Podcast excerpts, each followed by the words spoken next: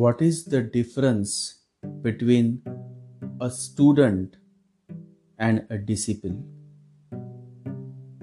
There was a young man, and one day he set out on his journey to find the truth, to find God. And after a long journey, he came to the Himalayan mountains. There was a small village he found a great master sitting under a huge banyan tree, and many villagers would come to seek his blessings. The man decided to stay near the banyan tree. Every day he would sit near the master, but the master would never look at him. The master would ignore him. He would meet others but he would never look at him. But the young man was a man of heart. He had been a meditative person. Love was his goal. Love was the only language that he knew. So he stayed. He stayed for weeks, for months, and the master continued to ignore him. Two years had gone by, and one afternoon it happened. For the first time, the master looked at him, and the man's eyes were filled with tears. Those were the tears of joy. As if the whole world had stopped, as if he was reborn at that very moment. How deeply compassionate were those eyes. Just for a minute, the master looked at him just a minute, just one minute, and his heart moved deeply. So much so that something happened in his inner being, something that cannot be expressed in words. The man was touched, deeply touched. And then a few more months went by. The master never again looked at him weeks and months and years, and after five years, something beautiful happened. One day, the master just looked at him and smiled. A very sweet smile, a very deeply insightful smile, as if the signal was coming his way. He was flowering, he was growing he was coming closer to his self. The man also smiled back.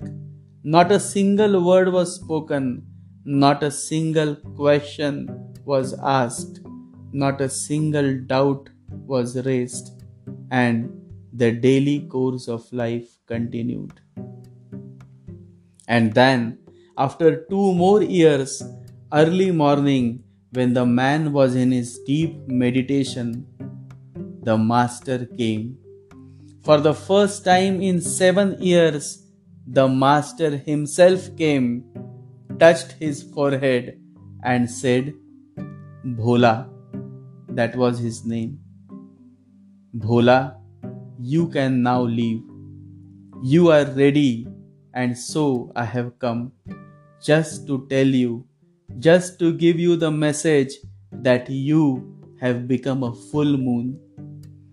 Bhola, you can now leave and spread the message. And Bhola started crying. He could not control himself. How much he had waited for the Master's words. How much he had waited for his touch, for his message. And now, when the moment had come, when he was finding that something was happening, that the Master himself was telling him to leave and spread the message, he was finding it difficult to move away from the Master. But the Master said, Bhola, is there any difference between me and you? Wherever you are, I am with you.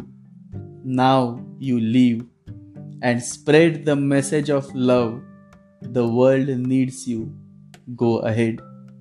And it is said that Bhola traveled all over the world, touched many lives, healed many lives. But whenever anybody would ask him how he met his Guru, he would say, just three times. First time he looked at me, the second time he smiled at me, and the third time he touched with his grace, and that is all.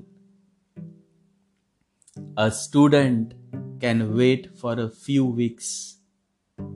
A disciple, a true devotee, can wait for eternity. This is the difference between a student and a disciple. Bhola was not a student, he was more than a student. A student cannot be patient. A student is always in rush. He wants to accumulate knowledge.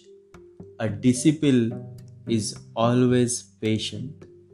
A devotee is always patient. All that the Master wants from you is faith and patience. Sai Baba used to say, I want something from you. Can you give it to me? It requires big heart to give. Weak people cannot give. I want faith and patience from you. And when you give me these two, then you have to walk on path of this.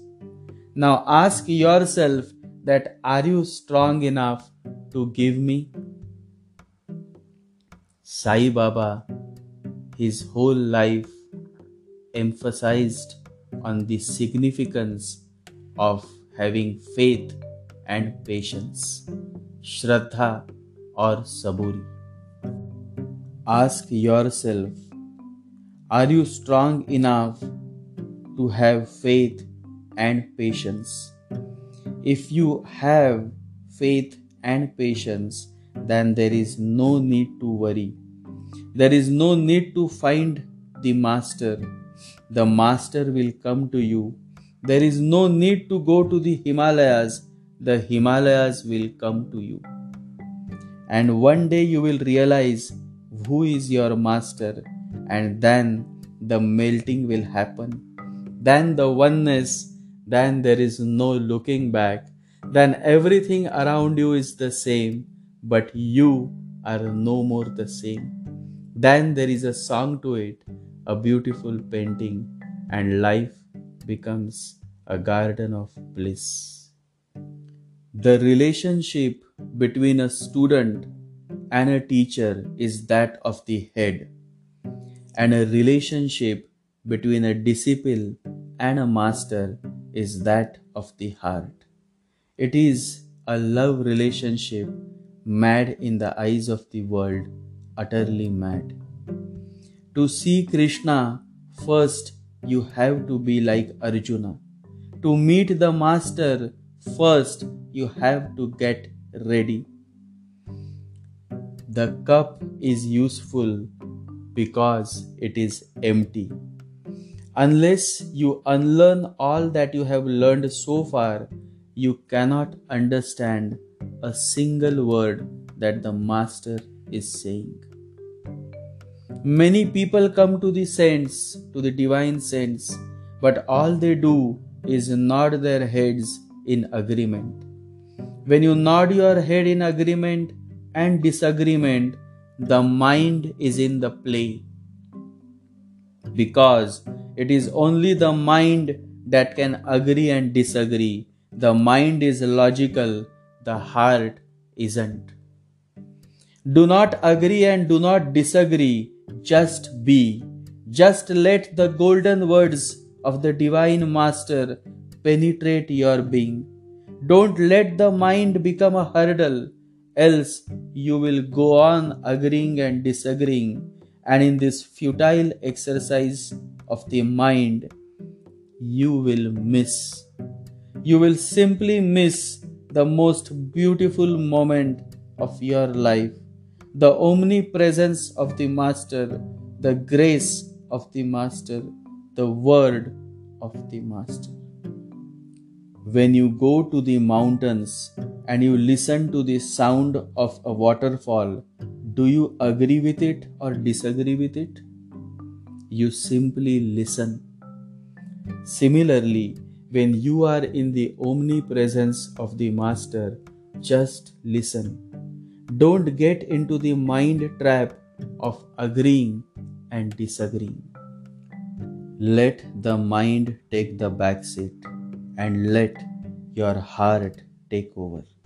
And when the heart is above the mind, the questions stop, the seeking stops, the noise stops, and all that remains is eternal peace, bliss, and joy within.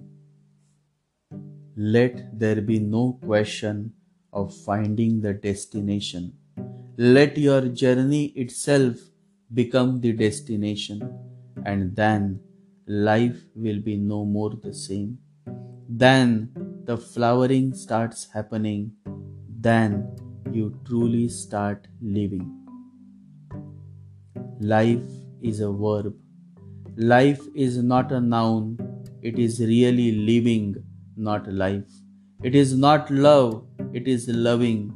It is not a relationship, it is relating. It is not a song, it is singing. It is not a dance, it is dancing. See the difference.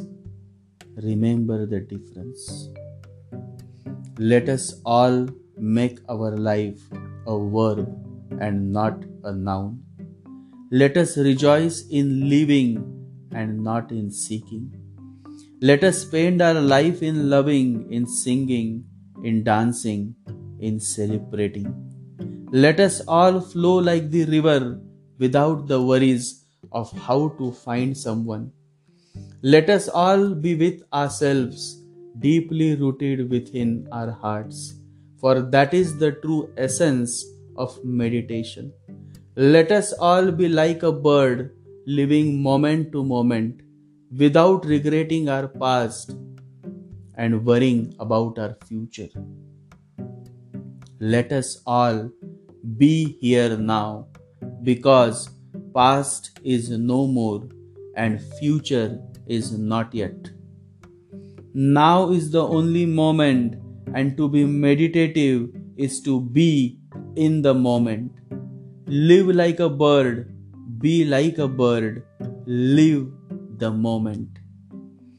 The Master says, Isness is the business of the Buddhas. It is my business too, and it should be your business too. To be here now is the essence of meditation. Come, Come, you all, overcome the mind, still the mind. To a man who stills the mind, the whole universe is available. Come, let us all meditate, let us all focus within by turning inwards. Meditate.